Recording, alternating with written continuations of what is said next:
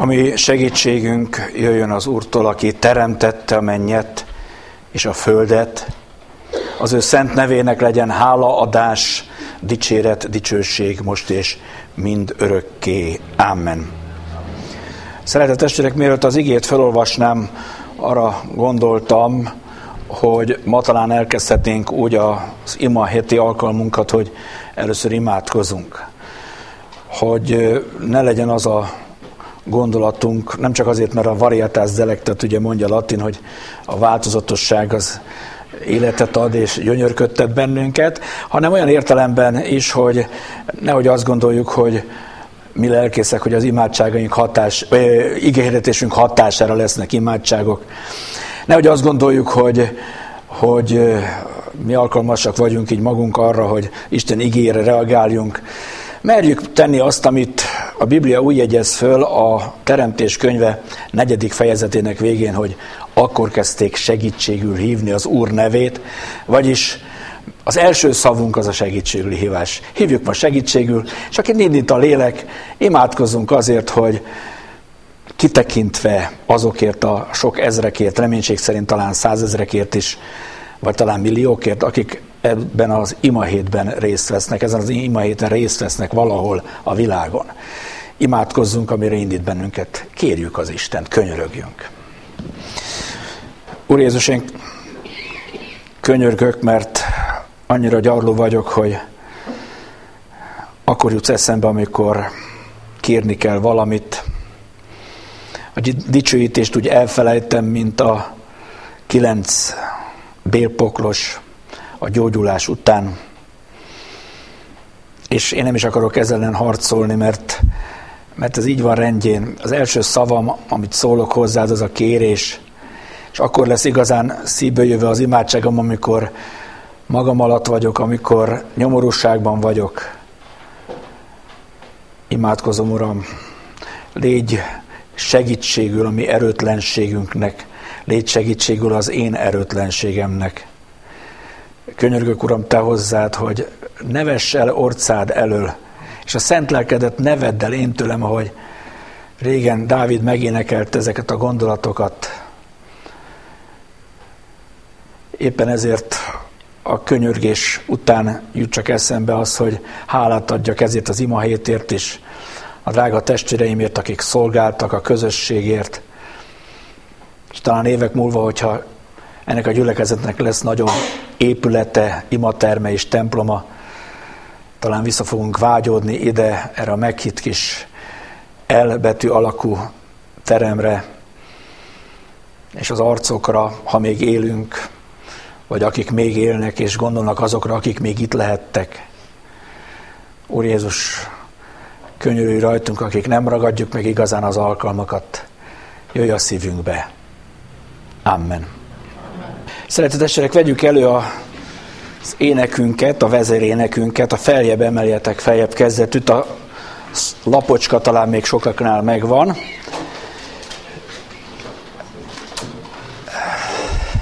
Mi most éppen egy temetésen énekeltük ezt a Juci nénink, aki sokat, minden ökumenikus imaheti alkalmon itt volt az elmúlt években, most az első, hogy nem tud itt lenni, ott nyugszik a templomunknak az altemplomában. Utolsó koporsós temetés volt, és elhangzott ez az ének is, nagyon megható volt. Énekeljük tehát. Ma esti igénk a Emmosi tanítványok történetének a folytatásaként Lukács 24-28-tól a következőképpen hangzik a Károlyi fordítás szerint. Elközelítének pedig a faluhoz, amelybe mennek vala, és ő úgy tön, mint a tovább menne. De kényszeríték őt mondván, maradj velünk, mert immár beestvéledik, és a nap is lehanyatlott. Beméne azért, hogy velük maradjon, és lőn, mikor leült velük, a kenyeret vévén megáldá, és megszegvén nekik adta. És megnyilatkozának az ő szemeik, és megismerték őt, de, ő előtt, de eltűnt ő előlük, és mondták egymásnak, avagy nem gerjedezett a mi szívünk, mi bennünk, mikor nékünk szólt az úton, és mikor magyarázza nékünk az írásokat. és felkelvén azon órában visszatérének Jeruzsálembe, és egybegyűlve találták a tizenegyet és azokat, akik velük voltak. Kik ezt mondták vala, feltámadott az Úr bizonyal, és megjelent Simonnak. És ezek is elbeszélték, mi történt az úton, és miképpen ismerték meg őt, ők a kenyér megszegéséről. Szeretett testvérek, a, az evangélikus egyház liturgiájában az Isten tisztelet úgy kezdődik, hogy a lelkész bemondja, hogy az Atya, Fiú, Szentlélek nevében, és a gyülekezet egy ámennel válaszol, volt, ahol hármas ámen volt az a Szent Háromságnak megfelelően.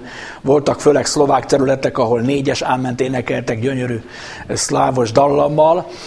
Ma meg bevezettek egy ilyen kicsit a Dunántúli racionálisabb evangélikus vonalnak a mintájára egy egyes áment G, 10G, egy kis lehajlítás, és hangzik az ámen.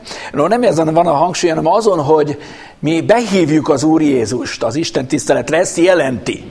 Persze más felekezet, akinek nincs ilyen liturgiája, ugyanezt teszi, de esetleg egy ilyen régebbi, tradicionális liturgiából hadd álljon itt előttünk, és hadd erősítse a hitünket, hogy az alkalmainkra behívjuk az Úr Jézust.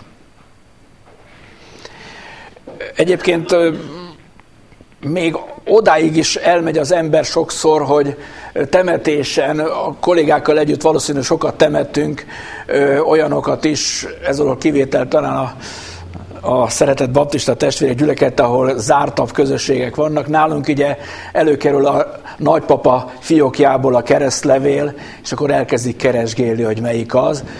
Én egyébként itt a takaró szomszéd Esperes uramnak mondom, hogy én mindig az első kérdésem ilyen esetben az, hogy biztos, hogy evangélikus, nem református, mert akkor az ott van. Nos, keresztelőnél is volt már egy párszor ilyen, lehet, hogy ott is van, de mondjuk az ő templomok nem látszik annyira. És ebben a tradícióban az ember nagyon fontosnak érzem a bizonyságtételt és egy missziói jelleggel prédikálni, ahol teljesen igétől érintetlen emberek vannak, és kimerek mondani ilyen mondatokat, hogy hogy köszönöm, hogy a gyászoló család meghívta erre a temetésre. Küldött egy gyászjelentést az Istennek. Mert meghívták az igét. És az igében Isten van itt jelen, mint egy távoli rokon. Mert az Isten szegről végről azért rokonunk. És főleg Jézus Krisztusban még testvérünk is akar lenni. Testvérünk gyermekeivel akar fogadni. Nos, Atyafiú Szentlélek nevében behívjuk az Istent ennek a mai történeti szakasznak és a bizonyságtételnek, ha az egésznek az átfogó üzenete ugye az, hogy mártiromság, bizonyságtétel, tanúskodás, tanúbizonyságtétel, nem megy anélkül, hogy az ember ne hívja be az életébe az Úr Jézust. Addig ne is álmodozunk, addig lehet valami lelkesedés, hiszen tudjuk, hogy Jézust meg köz, környékezték olyan emberek is, Simon Mágus és a többiek, akik látták, hogy milyen jól megy neki, és hogy lehetne megszerezni. Egy tanfolyam. Nagyon szeretnek az emberek tanfolyamra járni, egy kis továbbképzés. És hogy lesik a papot is, ha már temetésről beszéltem, újból kezd jelentkezni a társadalmi temetéseket rendező iroda más néven, régen úgy hívták, hogy Tüszi, ugye a kommunista temetések, vagy, vagy hogy fogalmazzam, társadalmi temetésnek mondták, igen, és, és úgy, úgy, úgy volt, nekem egy, volt egy ilyen esetem, amikor a Vakó bácsit temettem, még ő, ősagárdon, és a párt ragaszkodott hozzá, hogy Vakó bácsi temetését ők végzik, és az nem lett, ő volt a falu pártitkára, az nem lett, hogy az papos, valásos temetés legyen. 80-as évek, 87-88-a történt ez, de én mondtam neki, de hát megtért a Vakó bácsi, hát ő kérte, ott volt a murvacsorát, adtam neki a halálos ágyán, és mondta, hogy őt én temessem el. Hát akkor föntről jött a nagy ukász, hogy így meg, hogy ezt valahogy diplomáciák le kell rendezni. A családot is teljesen lerohanták, ugye a halottnak már semmit nem tudnak fenyegetül mondani, de a családnak tudtak. És akkor emlékszem rá, hogy, hogy a, a, a temetésen átadtam nekik, jó, hát akkor kezdjék el ők, aztán majd a sírnál fogok én prédikálni. És az volt a megdöbbentő, hogy a, a temetésen egy borús idő volt azon a napon. És arról beszélt a szegény szónok, valami ilyen került a kezébe, vagy ott nyilott ki ez a előre leírt szónoklatkönyv, hogy hát micsoda szép, beragyogja azért a, a, a fény, a, a halált, és beragyog, stb. És ott voltunk ilyen komora mindenki leeresztett fejjel, és ilyen vastag, borús idő volt, és hogy mit tud az Isten, olyan humora van az jó Istenünknek, mert jöttünk aztán mi evangélikusok, vagyis a lelkész, és oda mentünk a sírhoz, és abban a pillanatban ismerik a testvérek, amikor így meghasad egy az ég, és akkor így egy, egy nap, napsáv így kivilágít. És az pont a temetőre világított, amikor elkezdtünk énekelni. És egy olyan, több azt hiszem, hogy nem is kell prédikálnom, egy olyan elemi erővel válaszolt az Isten, és de azért idéztem ezt ide, mert ez a szónoknak, és láttam a beszédjében olyan innen elkapott, ez a fény is valami ilyesmi volt, valami paptól vehette, mert egy gyönyörű szép szónoki fogást, de ha nem hívtuk be az Úr Jézus az életünkbe, akkor nem tudunk tanúságot tenni. Akkor csak el tudjuk mondani az érdemeket, és nem tudjuk a feltámadást hirdetni, mint amit az emmosi tanítványok tudtak hirdetni, és tudtak róla tanúskodni. De menjünk sorjába. Elközelítettek ahhoz a faluhoz, amiről hallottuk egyik este, hogy több is volt ilyen Emmaus nevezető. Tudjuk, hogy körülbelül milyen messze volt. Azt is tudjuk ugye, hogy eltűnt. Emmaus nincs. Ez az Emmaus nincs meg. Eltűnt. Kapizsgálják, hogy hol lehetett. Legalábbis utoljára, legutoljára én így emlékszem erre, hogy ez az Emmaus eltűnt. Elmennek ehhez a faluhoz, és ő úgy tesz, mintha tovább akarna menni.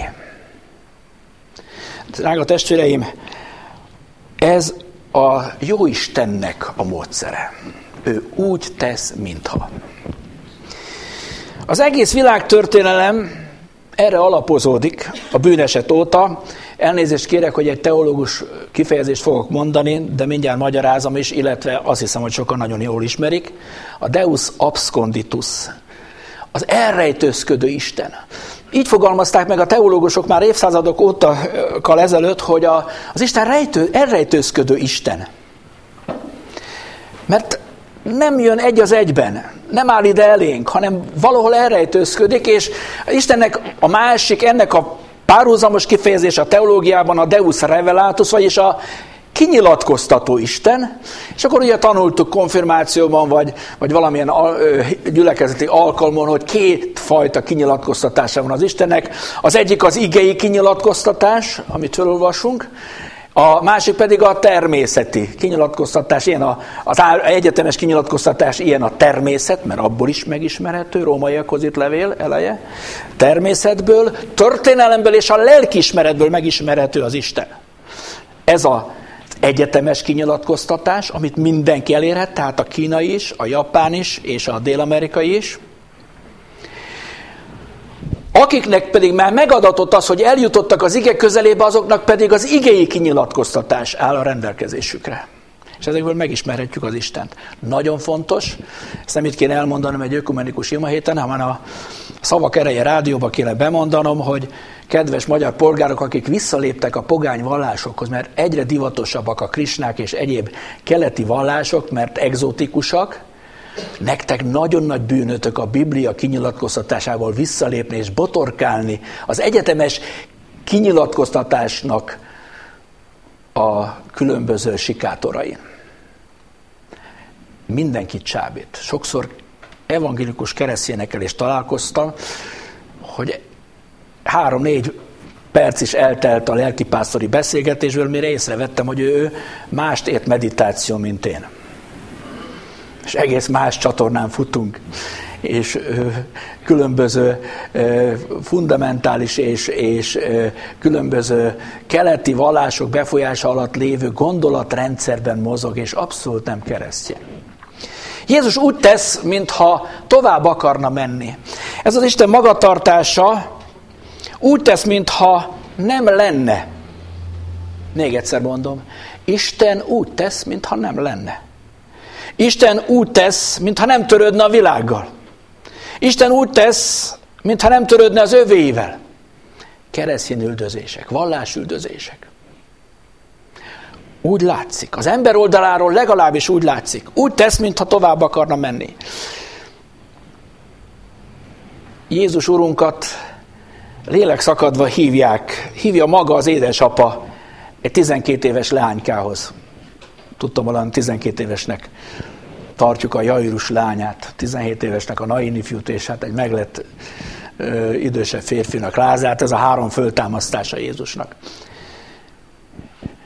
Lélek szakadva jön Jairus, és úgy írja az ige, Lukács evangélium a 8. fejezetében, úgy írja, hogy térdre borult Jézus előtt, és kérte, hogy gyere, mert a lányom meghal.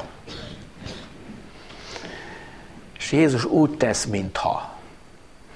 Ismerjük a történetet? Megakasztják Jézust. És Jézus elkezdett egész nyugodtan, akkor mi is a probléma? Hát beteg. Egy beteg, egy asszony oda jön. 12 éve beteg. Hát hát tudott volna várni egy pár órát, hát hadd menjek el a sürgős esetre. Mi játszhatódott le, bár ilyet nem szabad mondani, de mégis fölteszem a kérdést, mi játszhatott le Jairus ennek az apának a szívében, amikor ott toporgott, és Jézus akkor várjuk csak akkor.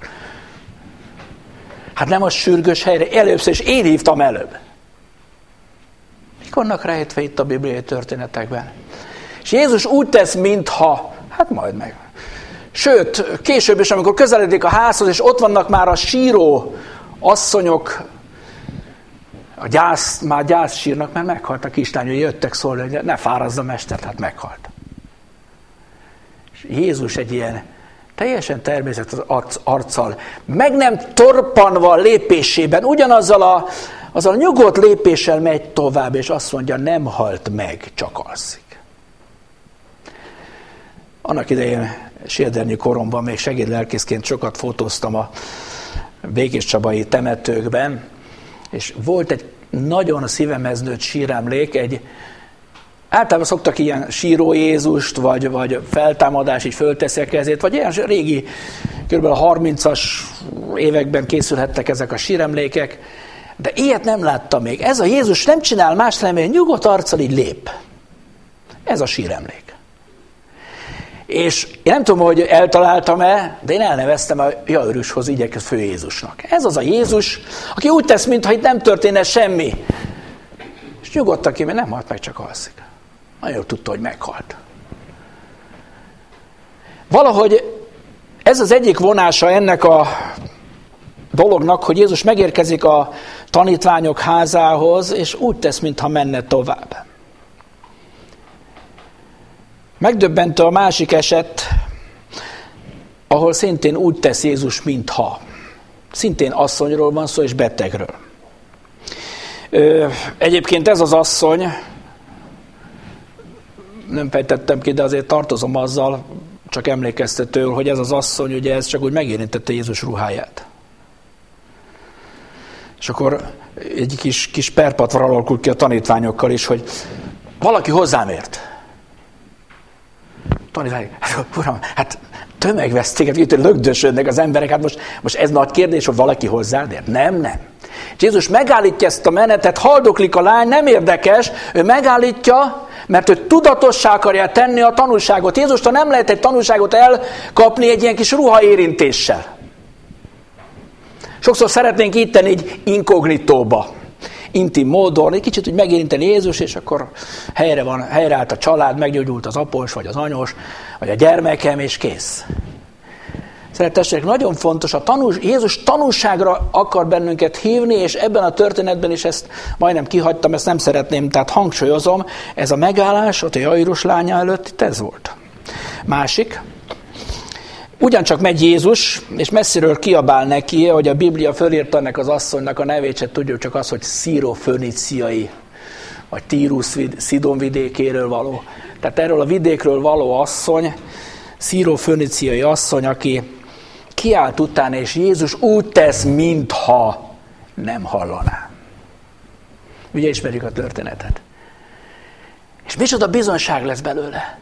Pedig az asszony, aki kiállt, az teológiailag képzett, az egy bibliórás asszony lehetetlen. Nem azt mondta, hogy hé, mester, nem azt mondta, hogy gyógyító, nem azt mondta neki, hogy názareti Jézus, hanem mit mondott neki? Jézus Dávidnak fia. Hát ez egy, ez egy biblia ismeret. Ez egy megváltás ismeret. Ez, ez, ez tájékozott ember volt, tudta, hogy mi az üdv történet lényege. Tudta, hogy ez nem egyszerűen egy csodatevő orvos, hanem ez az Isten fia. Jézus Dávid fia. Ez a messiásnak szólt ez a megszólítás. És ismerjük aztán a, úgy lesz tanúbizonyság ebből, hogy Jézus megbántja. Ismerjük azt mondja a tanítványoknak, hogy nem küldettem csak Izrael szentjeihez. De kár, hogy nem az asszony előtt mondta ezt, hát ez olyan, ez olyan érthető dolog, ez még érthető. Nem, megvárta, még az asszony oda jön lihegve, és azt mondja, hogy nem ő elvenni a fia kenyerét és a kutyáknak dobni. Ebből lesz a tanulság. Mert az asszony egy tanúbizonyságot tesz arról, amit az Isten asztaláról ő már lehulladva megehetett, magáévá tehetett. Azt mondja, hogy de hiszen a kutyák is kapnak a morzsákból. Menjünk tovább. Tehát amikor mi bemondjuk az Atya, a Fiú, a Szentlélek nevében, az Isten jelenlétét tudatosítjuk, akkor is, ha nem így tesszük liturgiailag, de minden közösség, akik az Isten nevében jönnek össze, mi keresztjének. A tudatos beihívás. Jézus úgy tett, mintha menne tovább, és ment is volna tovább. Testvérek, el kell mondanom, evangéliumot jöttünk hirdetni, de el kell mondanom, én is félek nagyon, magamat is féltem, és minnyájunkat, hogy ez a Jézus, mintha úgy tett, mintha ebből az következik, hogyha most nem bírják, ők vacilálnak a tanítványok, akkor Jézus megkerüli a házukat, és még egyszer valami, valami oknál fogva újból odajön, és megint úgy tesz, mintha, de aztán megint körbe megy, nem. Isten egyszer-kétszer szól, aztán lehet, hogy lemaradtunk. Lemaradtunk. Nem hívtuk be. Elment. De ő be akar menni, ez az igazság. Azért ez a nagyon érdekes fogalmazás itt a Károlyi fordításban is, mert Isten be akar jönni, ő nagyon be akar jönni az életünkben. Egy vágya van, hogy bejöhessen. És a hadd emlékeztessek minnyájunk által jól ismert Füle Lajos versre, a futásra. Fut az Isten az ember után. Egyszer egy nagy élményem volt a tíz drachma története, példázata. Természetesen hamar rájöttem arra még siedernyi koromban, hogy hát az az, itt az a poén, hogy az asszony elgurult egy drachmája, de amennyit a vendégségre költött, az ennek a többszöröse volt. Így értékelte fel a drachmát. És amikor elkeseredünk, és az életünknek a konyakredence alatt egy pókhálós sarokban van az életünk, és már még csak csilingelni se tudunk, mert a pénz csak addig csilingel, amíg leesik, meg a saját tengere körül forog, vagy az magak körül forog, utána lever, egyre gyorsabban, aztán csend. Hogy ember tud meg, te drachma tud meg, hogy te drága vagy valakinek. Valaki képes lesz arra, hogy konyhak redenceket tol ide-oda. Valaki képes lesz arra, hogy egész állami hatalmakat fog ide vagy amoda tolni, hogy téged megtaláljon. Hatalmasságokat dönt le, hogy veled szobálhasson. Hát nem hatalmasság a mi szívünk, és a mi kevésségünk, és a mi magunkkal való, és a világgal való foglalkozás. Hát ha ezt ledönti, akkor a világ legnagyobb atomhatalmát már semmiből nem áll neki ledönteni. A legnagyobb ellenség az konok szív, a bezárt ajtók. Pedig nagyon beszeretne jönni. Jelenések 3.20-ban így fogalmaz, íme az ajtó előtt állok és zörgetek. Zörgetek. Ez az úgy tett, mint a tovább akarna menni, szeretném, ha a mi szívünkön és az enyémen is, és a tiétekén is, drága testvérek, ma este egy zörgetés lenne. Úgy tett, mint ha tovább akarna lenni. Tanúságtételünk alapja ugyanis az, hogy folytatom jelenések könyvét, a, valaki hallja a hangomat, az kinyitja az ajtót, és bemegyek ahhoz, és vele vacsorálok, ő pedig én vele. Nem az emósi tanítványok történetéről van itt szó? Hallja a hangomat, beszélt velük az úton, kiítják az ajtót, behívják, és vacsorálnak. És itt kezdődik a tanúság. Vagyis a tanúság tételünk alapja a megtérésünk, enélkül nem megy. a születés nélkül nem megy. Jézus Nikodémussal való beszélgetése egy intim rész, egy kicsit olyan gusztustalan rész, ez folyamodik. Nehezen beszélünk erről szószékon. Szegény Nikodémus is zavarbolt, és meg is kérdezte, hogy hogy lehet, hogy újból bemegy az édesanyja mélyébe, és újból születik. Jézus azt mondta, hogy szükség néktek újonnan születnetek. Sokat vitatkoznak ezen a biológia jelenségen szakemberek, miért fájdalmas a szülés. Elnézést kérek, hogy ilyet mondok, miért kell szoros kapun a világba jönnünk? Nem véletlen. Én merem állítani, hogy Isten úgy teremtette meg a világot, és lehet emiatt talán őrültnek vagy rajongónak tartani az embert, hogy mindennel tanít. Honnan veszem? Hát Jézus, is, nem, Jézus nem azt mondta, hogy figyelj, hát a lelkedben állakulj át meg. Nem, azt mondta, hogy újonnan szüle, szülésről beszélt. Erről a drasztikus, véres jelenetről. Nagyon fontos, hogy a tanúságtételnél is átmenjünk ezen a szoros kapun, és nem lehet csak, hogy kipottyani, nem lehet csak, hogy hip-hop megtérni. Igenis, biológiailag egy fizi- vagy fiziológiailag egy funkciója van annak, hogy szoros kapu, hogy nehogy kiessen az ember anyja méhéből idő előtt.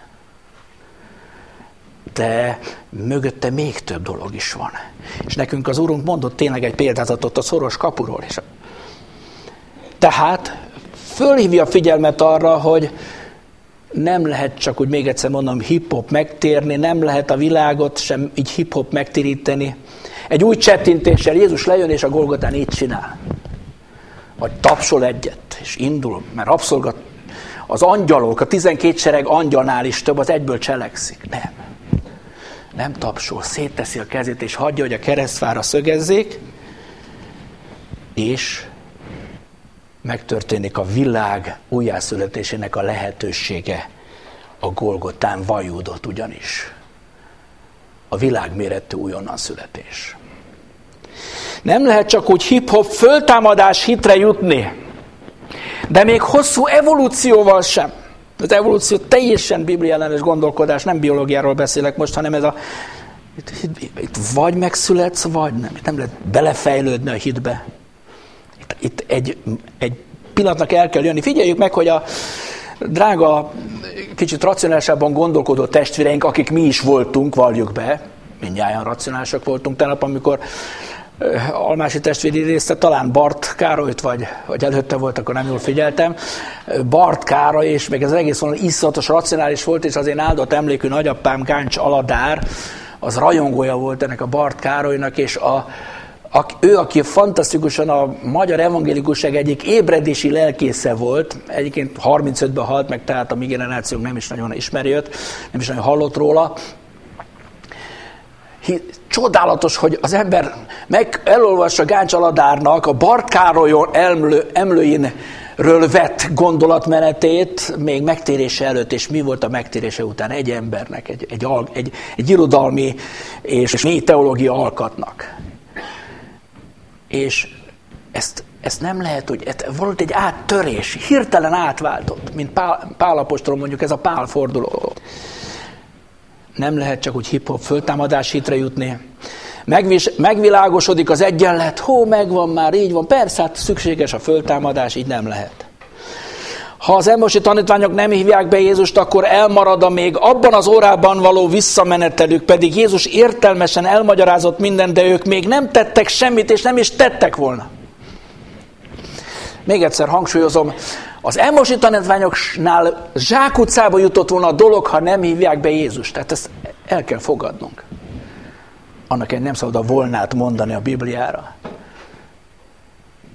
Lett volna valami. Pedig maga Jézus elmagyarázta nekik, bologattak is. Sőt, gerjedezett a szívük. Ez a belefejlődés, a gerjedező szív. De kell lenni valaminek, amitől kezdve élesen látszik, mondom, a liberálisabb és racionálisan gondolkodó testvéreink nagyon kirohannak azon, hogy mi az, hogy megtérés, mi az, hogy pontos ideje van a megtérésednek, ilyen nincs ez, ez farizeusság, ez. De hogy is? Hát persze van nomád világ, állítólag itt uh, Grúziában, meg egyéb helyeken nem tudják az emberek mikor születtek, meg Afrikában se tudják, meg senki nincs se naptár, semmi az égvilágon, közigazgatás, anyakönyvezés. De ott már, hogy civil társadalomnál azért tudjuk, nem? hogy hány évesek vagyunk és mikor születtünk. Sőt, még a feleségünkét is megegyezzük, még a gyermekünkét is, meg az apánként is. És szégyeljük, hogy jaj, nem jut eszembe az apám születésnapja. Tudjuk. Hát lelkileg a megtérést. Nem erőltettem én, én külsőséget látok ebbe, de a lényeg az ez. A mai keresztény tanúságtétel alapja tehát, és ebben úgy tett, mintha világban mindig földre esik a világban mindig a földre esett gabona mag az, az elhal, de aztán föltámad. És Pálapostól is földre esett. Nem csak úgy hirtelen megtért, leesett a szeméről a pikész, csak később írja, de ő a földre esett. Lezuhant, összezúzta magát, és megvakult. Nincsen hiteles tanúságtétel a látható ige a szentség nélkül. Ezzel fogom befejezni, és vette a kenyeret. Vagyis nincsen tanúságtétel anélkül, hogy maga Jézus ne tenne nekünk tanúságot. Vagyis a mi bizonságtételünk nem más, mint Isten bizonságtételének a folytatása. Ugyan miről tudnék én bizonságot tenni magamtól, ha nem maga az Isten jön közelembe, bár úgy tesz, mintha elmenne, de mégis bejön, mert, mert, mert behívtam, és ez az egy, amit én teszek, behívom. És a többi mind megy, mint, ahogy szokták mondani, karikacsapás. Jézus hirtelen ott van az asztal főn, veszi a kenyeret, megtö- hálát ad, megtöri, és nekik adja. Ekkor születik a tanú, mert azt mondja, megnyilatkoztak a szemeik. Egy szem, ekkor született a tanú, hogy szemtanú legyen, amikor megtörik a kenyér, az életnek kenyere. Mert nem elég teleszkópos, teleszkópba vagy mikroszkópba nézni, a kenyér megtörését kell látni a tanúságtevőnek. Amíg ez nem történik meg, addig csak néztem, de nem láttam, csak világnéztem, csak világnézetem volt, és nem hittem. A kenyér megtöréséről mi juthatott eszükbe? Besegített talán egy jellemző mozdulat, hogy jaj, tényleg, akkor Jézus törte meg így a kenyeret. Nem. Ne talántán liturgikus cselekményt láttak benne, és akkor esett le a tantusz. Hát ez a Jézus. Nem. Vagy a lényeg, az élet kenyere, az én vagyok az élet kenyere, a golgotai megtörettetés, a földbe esett gabonamag üzenete, mely nem maradott, ugye, hanem százanyit terem, és kenyeret tesz az asztalra, és ennek a százanyit teremnek a része vagyok én, amikor látom a kenyér megtörését, és hagyom, hogy az életem egyik este volt itt ugye a szenvedésről szó, hagyom, hogy a szenvedésen keresztül is a földbe esett gabonamakhoz legyek hasonló, mert tudom, hogy százanyit termek. A tanúságtételem százanyit terem. Jézus mindent megmagyarázott, de ez csak az észtevékenységét érintette. Ezért van az, hogy sokszor híres keresztjének nem tanúságtevők. Éppen itt az ima héten hallottam, valamelyik teológia egy marxista tanár volt. Így jelentkezett be egy előadáson, hogy hát mi marxista, és mondta a tudományágát. Érdekes. Hihetetlenül minden a teremtőről tanúskodik ebben a világban, a teremtett világban, és nem elég az ész, nem elég a szem. A kenyér megtörésekkel, ami talán arra is emlékeztet, ha szabad a magyar szavakkal játszani, és a magyar szólásmondásokkal, hogy én kenyértörésre vittem a dolgot már rég az urral. Konfirmációm óta nem járok templomba, és nem veszek urvacsorát. Még abban az órában, és ez mindig így történik, az igazi tanúságtevő nem hezitál, nem halazgat. Az igazi bizonságtevő sür, tevőt sürgeti az idő. Fiatal házasok sokat imádkoztak gyermek áldásért, nem volt. Végre megfogant a gyermek, eljött a születés ideje, éjjel történt háromkor. Az apa az öröm bizonyságával nem várta meg a reggelt, hanem háromkor csöngette végig a barátait. Éjjel háromkor. Fiam született. Ez így megy. Ez így megy. Ők is abban az órában elindultak. Lehet, hogy aki még eddig nem jutott el, aki még nem hívta be Jézust, az így fog beszélni, amikor invitálnak. Lukács 14-18. De azok egytől egyig menteketőzni kezdtek. Az első azt üzente neki, földet vettem, kénytelen vagyok kimenni, hogy megnézem. Kérlek, ments ki engem. A másik azt mondta, ötig a ökröt vettem, megyek és kipróbálom. Kérlek, ments ki engem. Megint egy másik azt mondta, most nősültem, ezért nem mehetek. Szeretett testvéreim, ha tanúságtevők leszünk, akkor az átrendezi naptárunkat, naptárrendező erő a tanúságtétel. Mik irányítják a noteszünket? Hívunk az alkalomra, jaj, nem lehet János testvér, mert éppen színházjegyen van. Nem lehet, mert a barátomnak akkor van a bulia. A föltámadás, mint a bizonságtétel tárgya. Van egy naptár, ahol az Isten szól bele a programjainkba. És baj, hogyha ez az utolsó szívdobbanásunk programja. És baj, ha emiatt kimaradunk a föltámadásnak abból az ágából, amelyik örök életre támaszt. Ha igazán a szíveden van, mert az ő terhe gyönyörűséges, mert teher a tanúságtétel, valakitől hallottam, hogy bosszankodott azon, hogy miért kellett nekem oda menni, pont miért jelentkeztem a rendőrnek, hogy én láttam az esetet, hagytam volna, mennyit kell mennem a ki, tanul, tanulbizonságot tenni, mennyit kell mennem a kihallgatásokra. Dehogy is kell nekem, nem láttam semmit. Ezt mondja Jeremiás is, hogyha már el akartam felejteni az Istent. Nem. Szeretett testvéreim, még abban az órában elindulsz, mert gyönyörűség az ő terhe, az ő tanúságtétele, és mondod, mint egy fél, félkegyelmű, mindig ezzel jössz elő. Már mosolyognak körülötte. Persze, meg igen, de mondod. Úgy tett, mintha elment volna, de ők mégis behívták, megtörte a kenyeret, és még abban az órában visszamentek tanúskodni. Adja Isten, hogy így legyen velünk is, szeretett testvérek és hogy még ebben az órában el tudjunk menni, akkor gyorsan be kell fejeznem. Be is fejeztem én, majd még egy imádságot elmondunk. Csak kiosztottunk egy ilyen lapot, és azt szeretném, ha ezt a kis dramatizálást most itt megtennénk. Mi annak idején ezt a Emosi történetet ilyen gitáros zenével láttuk el, és ennek egy részét szeretném, ha itt egy kicsit ébresztőül is ez most nemrég letört, úgyhogy akkor rá szabad helyezni a gitárt erre a pulpitusra, jó? Köszönöm. Akkor így fog gitározni.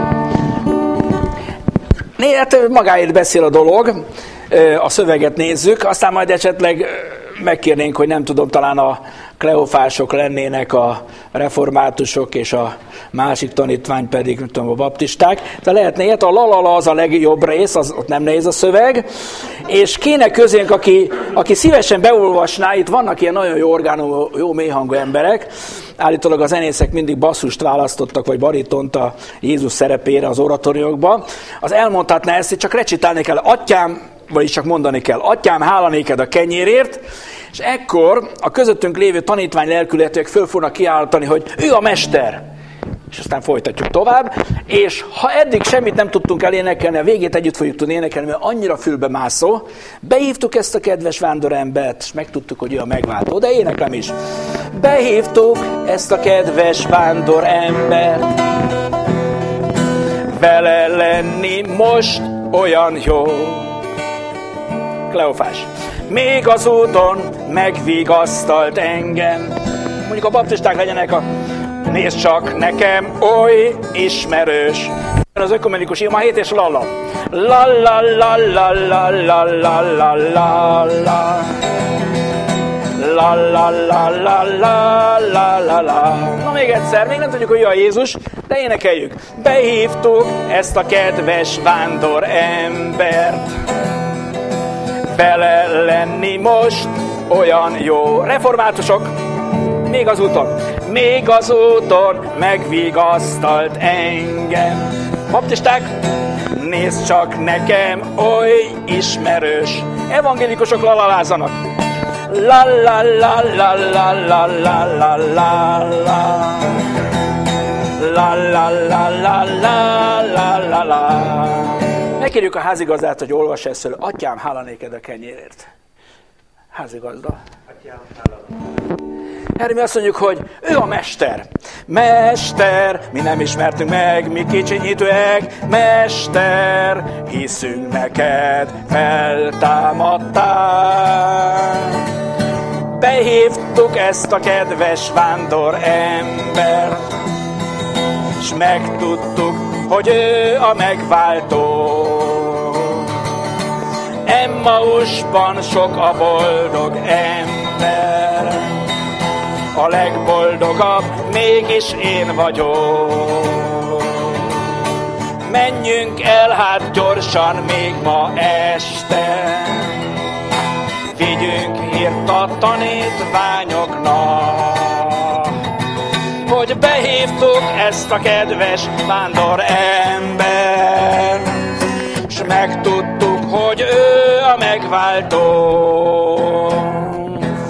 Erzsébeten sok a boldog ember, a legboldogabb mégis én vagyok. Menjünk el hát gyorsan, még az este, vigyünk hírt a tanítványoknak. Tessék, vigyük haza, és otthon folytassuk az éneklést, jó? Mert ez olyan befejezés nélküli. Testvérek, ezt csak azért akartam vizelítőnek, főleg magamnak akartam föleveníteni a történetet, mert nagyon szívünkhöz nőtt ez a behívtuk a kedves vándorembert. Hívjuk be az életünkbe Jézust, most még van mód arra, hogy páran, ketten, hárman imádkozzunk ezért, és utána együtt fogjuk az Úr Jézustól tanult imádságot elmondani.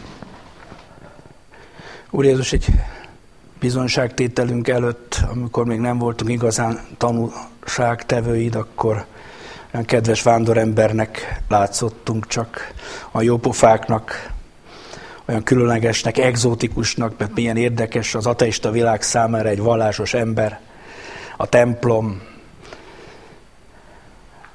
a templomnak a légköre, az illata, ne talántán tömjén, az orgona muzsika, a szakrális zene, és kérünk, hogy hadd tudjunk bizonyságtevők lenni. Nem tetjük másképp, csak ha behívunk téged. Kérünk, jöjj ebbe a gyülekezetbe, ebbe a templomba, alkalomról alkalomra, jöjj a katolikus templomokba, Urunk, minden egyes alkalommal. Térj be a baptista testvérek alkalmaira, a református testvérek templomaiba. Térj be a mi alkalmainkra is, Urunk, és minnyájunk gyülekezeti tagjainak a lakásába, házába, hogy legyünk bizonságtevőid, és legyenek azok. Amen. És Urunk, kérhetjük a igei szavak szerint, hogy növeld a gyülekezetet a megtérőkkel, akkor hadd kérjük most azt is, növeld a gyülekezetünket a tanúságtevőkkel. Imádkozunk ezért a gyülekezetért, kérünk Börzsöny János testvérünk családjáért, az ő szolgálatukért, igehirdetőségért, ezért a közösségért, hogy gyarapodjon és terjeszkedjen, és úgy hívjon be téged, hogy tudjon rólad bizonyságot tenni a város, a 20. kerület lakossága, polgársága előtt. Urunk, sok kérésünk lenne még, de hadd szólítsunk meg téged, édesatyánknak a tőle tanult imádsággal. Mi atyánk, aki a mennyekben vagy, szenteltessék meg a te neved, jöjjön el a te országod, legyen meg a te akaratod, amint a mennyben, úgy a földön is. Minden napi kenyerünket add meg nékünk ma, és bocsásd meg védkeinket, miképpen mi is megbocsátunk az ellenünk védkezőknek. Ne vigy minket kísértésbe, de szabadíts meg a gonosztól, mert tiéd az ország, a hatalom és a dicsőség mindörökké. Amen. Az Úr áldjon meg és őrizzen meg téged, az Úr világosítsa meg orcáját te rajtad, és könyörüljön te rajtad, az Úr fordítsa az ő szent orcáját te feléd, és adjon te néked békességet. Amen.